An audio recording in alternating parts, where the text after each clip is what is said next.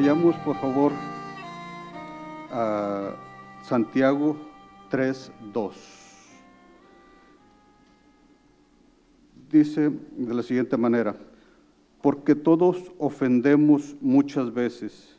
Si alguno no ofende en palabra, este es varón perfecto, capaz también de refrenar todo el cuerpo. Y quiero enfocarme a la primera parte nada más, la segunda parte yo creo que es un tema muy largo. Solamente la primera parte dice, porque todos ofendemos muchas veces. Si uno empieza a buscar en el diccionario qué quiere decir ofender, vamos a toparnos con que en, los diccionarios actuales, ofender quiere decir hacer que una persona se sienta despreciada o humillada mediante palabras o acciones. Tiene que ver con humillar o herir el amor propio o la dignidad de alguien. Y realmente en el español actual, ofender tiene que ver con insultar, menospreciar, tiene que ver con molestar, agredir. Es que me agredieron, es que me insultaron y, lo vemos como que nos ofendieron. Sin embargo, si nos vamos al, al original, al griego, en el griego, el Reina Valera traduce eh, todas las palabras ofender vienen de tres palabras diferentes. Una de ellas, por ejemplo, es escandalizo. Es la palabra en eh, Strong, la 4624. Y esa palabra se traduce muchas veces como tropezar, se traduce también como escandalizar, se traduce como hacer tropezar o hacer caer. En realidad la palabra lo que está tratando de decir es que tú te topaste con una situación en la que tú creías que estabas firme y vamos a decir, te golpearon y te hicieron que te tambalearas, te pusieron a dudar, empezó a haber confusión. Por ejemplo, cuando dice eh, Mateo 5:29, por tanto, si tu ojo derecho es ocasión de caer, esa es la palabra escandalizo, ocasión de caer. Eh, cuando dice eh, Jesús, y bienaventurado el que no halle tropiezo en mí, es la misma palabra escandalizo, y se refiere de nuevo a que no encuentres motivos para dudar, para confundirte. Eh, también, por ejemplo, cuando dice eh, Mateo 15, 12, entonces acercándose sus discípulos dijeron, ¿sabes que los fariseos se ofendieron? No es que se sintieran agredidos, no es que se sintieran eh, molestos, este, humillados, sino que simple y sencillamente tú les hiciste ver algo que los puso a dudar en sus fundamentos, los puso a tambalearse. Cuando Pedro dice, Señor, este, todos se escandalizarán, pero yo no me escandalizaré, esa palabra de nuevo se escandaliza, lo que está diciendo es, todos van a tener dudas, todos van a confundirse, pero yo voy a estar firme. Es lo que quería decir el original en, esa, en ese contexto. Ah, hay otra palabra que se traduce también como ofender y que es un error intencional o una transgresión voluntaria. Generalmente se traduce como transgresión en el libro de, de Romanos. La mayoría de las veces se traduce ahí como transgresión y sí tiene que ver con generar, a veces se traduce como pecado, a veces se traduce como eh, falta o delito, y sí tiene que ver realmente con infringir una ley. Eso es lo que quiere decir ofender. Tú cometiste una ofensa al pasarte el alto, cometiste una infracción de la ley, y es a lo que se está refiriendo esa palabra. Toma, así se llama la palabra. Eh, dice, porque si perdonáis a los hombres sus ofensas, sus transgresiones, sus errores voluntarios, sus transgresiones, mas si no perdonáis a los hombres, de nuevo, sus transgresiones, tampoco vuestro Padre os perdonará vuestras transgresiones, vuestras ofensas. No es vuestros insultos, no es de nuevo eh, vuestras eh, eh, humillaciones o cosas por el estilo.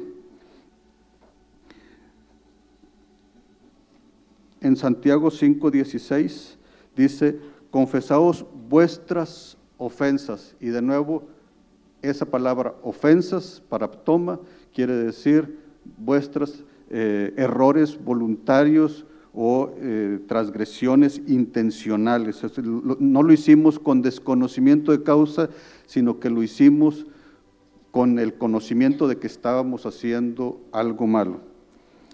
La tercera palabra que se usa, esa nada más aparece como cuatro o cinco veces, es pitayo. Eh, esta palabra también tiene que ver con tropezar, tiene que ver con pecar, pero en realidad la palabra en sí lo que quiere decir es fallar, es caer, es cometer un error. Entonces, eh, la palabra que estamos usando ahorita en, este, en Santiago 3.2, donde dice, porque todos ofendemos, lo que está diciendo es porque todos cometemos errores. Sería otra traducción. De hecho, por ejemplo, si nos vamos a la Biblia de las Américas, la Biblia de las Américas, la traducción dice, porque todos tropezamos de muchas maneras. Cuando leemos el, versículo, quizá en la Reina Valera decimos, eh, porque todos ofendemos muchas veces. Y hay quienes lo leen de la siguiente manera, porque todos me ofenden muchas veces. Yo no les hago nada, no les hago ningún mal a nadie, pero todos hablan mal de mí, todos me humillan, todos me insultan. Otros dicen, este, porque todos ofendemos. Hoy por ti, mañana por mí, hoy me ofendiste, mañana me toca ofenderte, el que se lleva se aguanta. Entonces es algo normal de que todos ofendamos. No tiene nada que ver con insultar, no tiene nada que ver con molestar, no tiene nada que ver con humillar. El sentido de la palabra es, de nuevo, cometer un error. Otras versiones, por ejemplo, se me hacen un poquito más congruentes, dicen, porque todos cometemos muchos errores, todos cometemos muchas faltas. Todos caemos muchas veces. Todos tenemos nuestras fallas. Dependiendo de la versión, hay 30, eh, 40 versiones en español que son las traducciones del griego original y así es como lo traduce. Y realmente es, eh, todos tenemos nuestras fallas, todos tenemos nuestros errores, todos nos equivocamos. Ahora, ¿por qué es importante este versículo para mí? Este versículo es básico para poder entender dos conceptos bíblicos fundamentales. Uno de ellos es el perdón. ¿Qué tiene que ver el cometer errores con perdón? Todo el día, todos los días tomamos decisiones. Todos tomamos decisiones desde que nos levantamos. Me levanto, no me levanto, me pongo esta ropa, me pongo la otra. Todos los días estamos tomando decisiones a cada instante y cometemos errores nos equivocamos. Puede ser que diga, no, yo no me equivoco. Si te equivocas, no somos perfectos. Todos cometemos errores. Y cuando uno dice, bueno, todos tomamos decisiones y hay alguna persona que anda mal, dices tú, tomó una decisión equivocada, se equivocó. No quiere decir que lo estoy justificando, simplemente tomó una decisión equivocada. A nadie nos gusta equivocarnos, pero todos tomamos decisiones y muchas veces tomamos decisiones equivocadas. Había una historia de un hombre que le decían, este, usted que todo lo sabe, usted que a todas les atina, y, y los paró el tipo y le dijo, no, no, espérame, yo no soy sabio. Si yo le atinara al 51% de las veces, me iba a vivir a Las Vegas. Todos nos equivocamos y tristemente la mayoría de las veces tomamos decisiones equivocadas. Puede haber decisiones más fuertes o puede haber decisiones que no tengan tanta trascendencia, pero todos nos equivocamos. El apóstol Pablo decía, soy lo que soy por la gracia de Dios.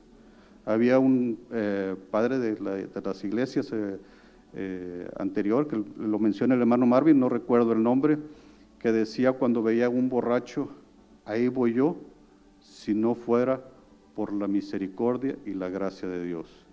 No es porque nosotros tomemos decisiones correctas, no es porque nosotros seamos mejores, no es porque hemos sido instruidos, sino que es por la misericordia de Dios que no tomamos esas decisiones. Si hubiéramos estado en la misma situación que esa persona, bajo las mismas circunstancias, hubiéramos podido haber tomado las mismas decisiones equivocadas que esa persona tomó. De nuevo, no lo estoy justificando, simplemente puedo entender y puedo perdonar. Yo sé que tomamos decisiones equivocadas y que esa persona tomó decisiones equivocadas que en su momento yo las pude haber tomado. El otro tema que tiene que ver, que es importante, el otro fundamento, es el arrepentimiento. ¿Por qué el arrepentimiento? Bueno, si yo reconozco que cometo errores, me arrepiento. Yo no me arrepiento de las cosas buenas que haga, me arrepiento de las cosas malas. Si alguien viene y te dice, este, por ejemplo, ahí, ahí donde estoy en, en un local en el centro, llega un señor y me vende cuchillos. Llegó y vendía cuchillos y pues mira, tengo estos cuchillos. Y dices tú, bueno, y están más o menos a buen precio, te los compro. Y luego a la semana llega otra vez y ahora trae sartenes y trae cuchillos y, eh, y bueno, pues tú los vendes casa por casa, ¿cómo los manejas?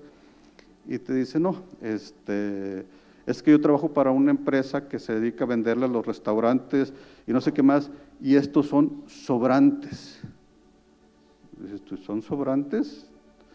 Entonces no son tuyos, son robados. Yo no voy a comprar cosas robadas. Entonces, eh, no le dije así, pero le dije, mira, ¿sabes qué? Ahorita por lo pronto no, te agradezco, pero simplemente no está bien. ¿Qué sucede? Yo compré algo muy barato. ¿Te arrepientes? No, estuvo barato. Pero luego te arrepientes cuando llega la policía y te dice, usted está comprando cosas robadas y este es un delito que se persigue y va directo a la cárcel. Entonces uno, no puede ser, o sea, yo no lo compré con mala intención, yo, yo lo hice en buen plan, este, yo lo hice por ayudarlo. El desconocimiento de la ley no nos exime de su cumplimiento. Podemos equivocarnos y quizá a veces el corazón juega un papel fundamental de decir, es que esto conviene, esto es lo que me interesa. Sí, pero tenemos que estar conscientes de que nos equivocamos, cometemos errores. Ahora,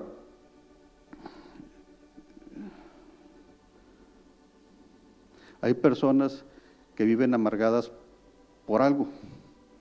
Oye, es que cuando era niño mi papá, mi hermano me dijo, me hizo, lo que sea. Y no nos damos cuenta de que crecemos y ahora nosotros tomamos las decisiones. Ahora somos padres y te topas con la de que yo también tengo que tomar decisiones. Tenemos que tomar decisiones en base a lo que sabemos, en base a veces tenemos, no tenemos tiempo. ¿Qué vas a hacer aquí? No sé. Tengo que tomar una decisión y hago esto y a veces, muy frecuentemente, tomamos decisiones equivocadas. Cuando somos jóvenes, cometemos muchos errores. Cuando pasa el tiempo, dejamos de ser jóvenes y seguimos cometiendo errores. Eso no cambia, la única diferencia es de que ahora le piensa uno para tomar decisión. Ya sé que me voy a equivocar, pero a nadie nos gusta equivocarnos. Y me arrepiento y tengo que tomar la decisión. Ahí, eh, donde yo trabajaba decíamos que el único que no se equivoca es el que no hace nada y vive en el error. ¿Por qué vive en el error? Tenemos la parábola de, de los talentos y el que tenía un talento no hizo nada y estaba en el error, no hizo lo que debía de hacer. Todos nos equivocamos y tenemos que aprender, uno, a entender que otras personas también se equivocan y a entender que nosotros nos equivocamos y tenemos que arrepentirnos. Si no nos arrepentimos, no vamos a tener la gracia de Dios. Ahora, es interesante porque estos dos conceptos, el perdón y el arrepentimiento, los vemos en el Padre Nuestro. Decimos en, Mateo, eh, perdón, permítame, Mateo 6:12, y perdonan nuestras deudas como también nosotros perdonamos a nuestros deudores. La raíz de la palabra deudores y deudas es la misma y tiene que ver precisamente, uno puede ser una deuda literal, una cuestión monetaria, quedaste a deber, pero también tiene que ver con cuestiones eh, de obligación, cuestiones morales, éticas, simplemente quedaste a deber. Nosotros esperábamos que tú hicieras un trabajo bien hecho y quedaste a deber, dejaste un trabajo a medias, no fue un trabajo bien hecho. Y ahí es cuando dice, se dice, perdona nuestras deudas. Ahora, la gran pregunta es, este es el, la oración modelo, la oración patrón. Y cuando oramos a veces nos olvidamos de esa parte. No oramos, no decimos, Señor, perdónanos. ¿De qué nos va a perdonar el Señor? Si no estamos arrepentidos, si yo no hice nada malo. Entonces, esa parte me la brinco. Y como yo soy perfecto y yo no me equivoco, que los otros sean perfectos, que los otros sean eh, iguales que yo y que ellos eh, den, me paguen lo que tienen que pagar.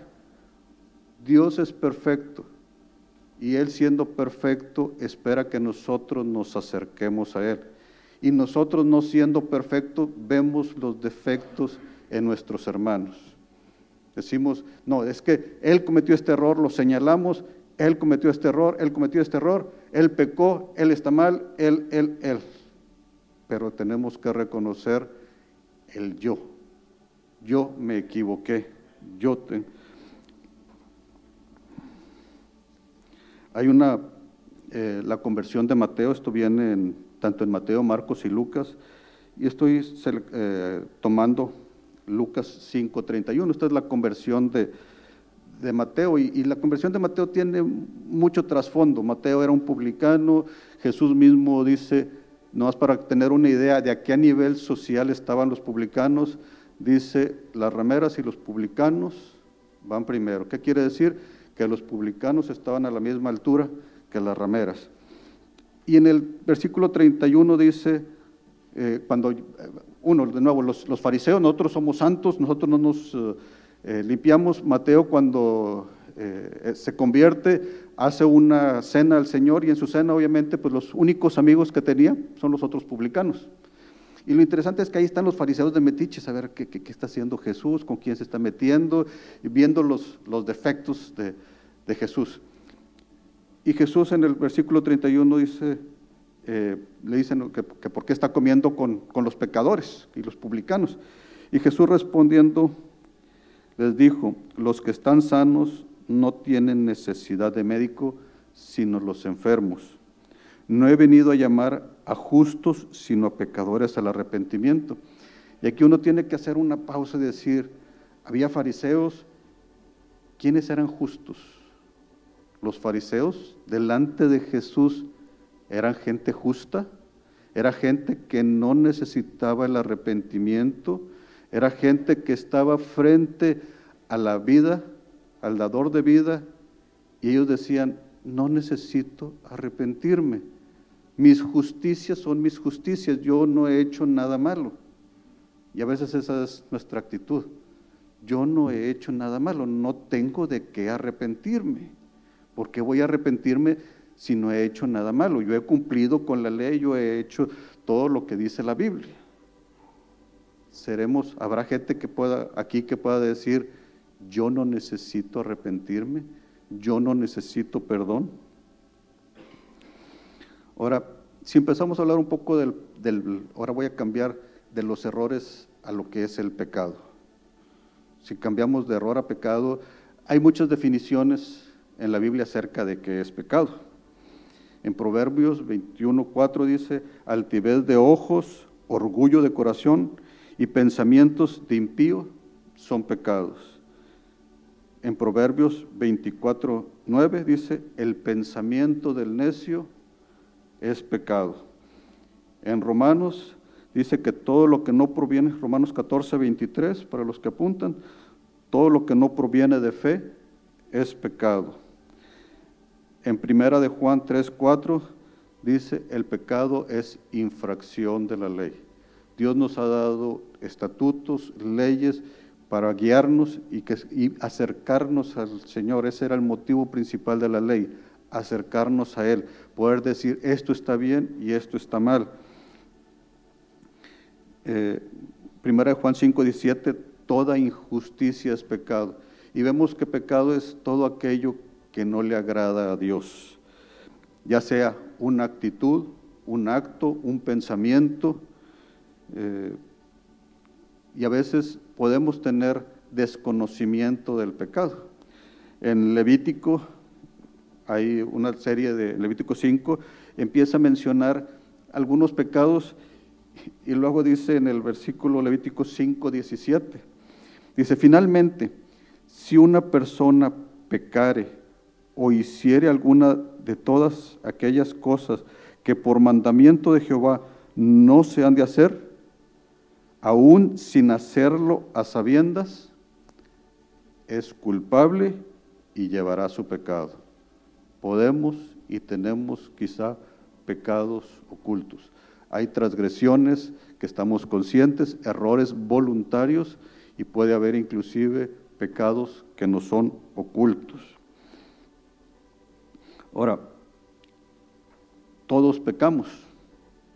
Con el, con el, hablando del pecado, un segundo punto es todos pecamos.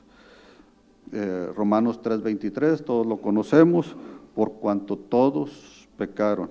Primera de Juan 1:8 dice, si decimos que no tenemos pecado, nos engañamos a nosotros mismos y la verdad no está en nosotros.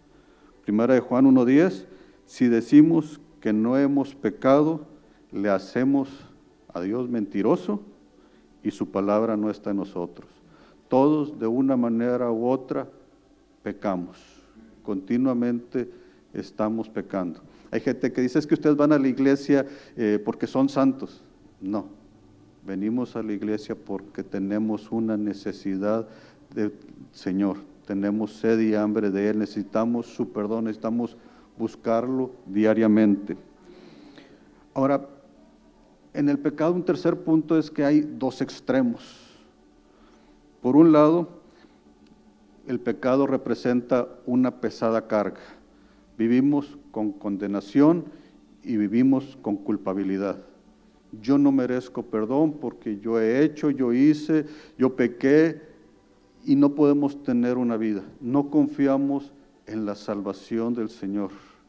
No confiamos en el sacrificio que se hizo en la cruz y simplemente, no, no, no, es que eso no es para mí porque yo no soy digno, yo cometí muchos pecados, yo cometí muchos errores y realmente lo que estamos haciendo es menospreciar el sacrificio de Dios, el sacrificio de Jesucristo en la cruz. El otro extremo es quizá más preocupante, es más peligroso.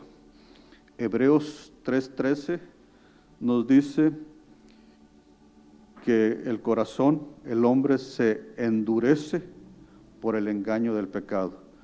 El pecado nos empieza a endurecer. Se nos hace un callo en el corazón y podemos, estoy mintiendo, no pasa nada, sigo mintiendo, ya ni lo siento, ya no lo veo, puedo cometer, puedo llegar a hacer cualquier barbaridad, cualquier pecado y simple y sencillamente ya lo vemos como algo normal.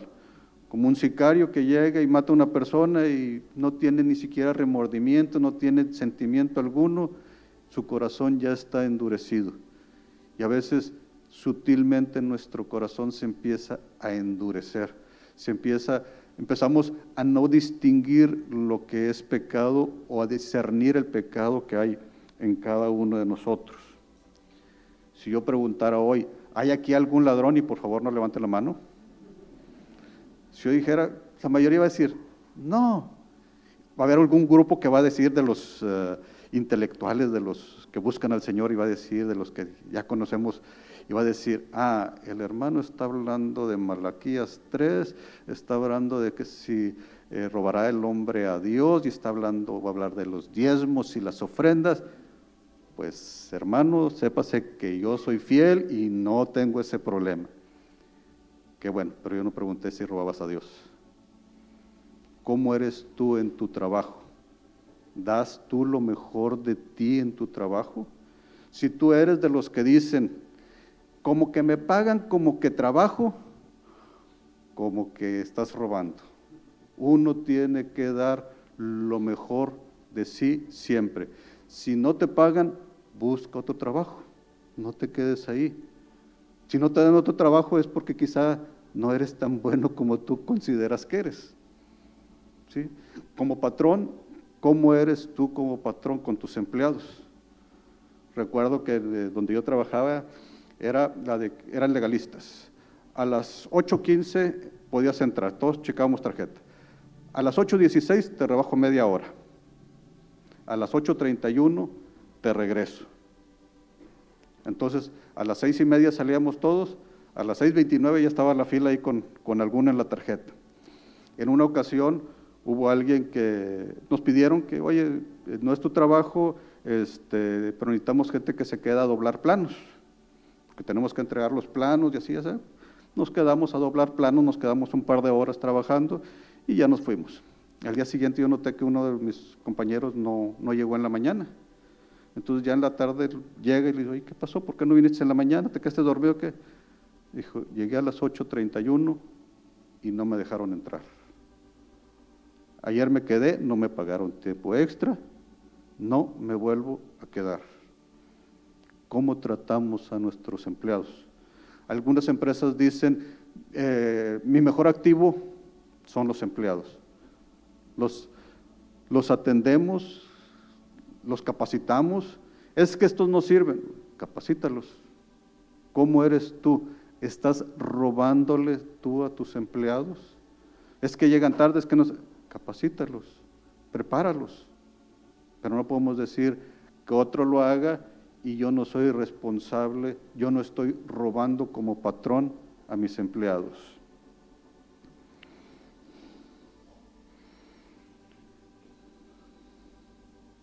A veces decimos, nos gusta que, que, nos den, que otros sean de bendición para nosotros. Gracias hermano, este fue de bendición.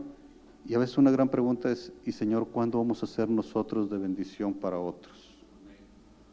Queremos que todos nos den, que todos nos, atiendan, pero ¿y cuándo vamos a atender? Si es posible atender a las personas, al mismo que me hizo el favor, es mi obligación, de nuevo no voy a quedar a deber, es mi obligación. Él me atendió la mano, si puedo a Él, le, le extiendo mi mano a Él, pero si es a otra persona, tengo que aprender de los que han hecho un bien conmigo nos queremos quedar con todo, somos cerrados, queremos que nos den. Somos agradecidos, ya hablamos de, ser agradecidos con, con Amán. Yo traía esa, esa duda, alguien me había dicho hace tiempo que en su iglesia les habían predicado de que una cosa es ser, decir gracias y otra cosa es ser agradecido. A veces te toca de que, oye, un favor sí, otro favor sí, otro favor sí, y luego de repente te toca y le haces un, eh, le pides un favor no, es que estoy ocupado, pídeselo a otro, no tengo tiempo. Y dices tú, bueno, yo voy a seguir haciendo el favor. ¿Por qué? Porque yo no puedo decir voy a ser como esa otra persona. No está en mí.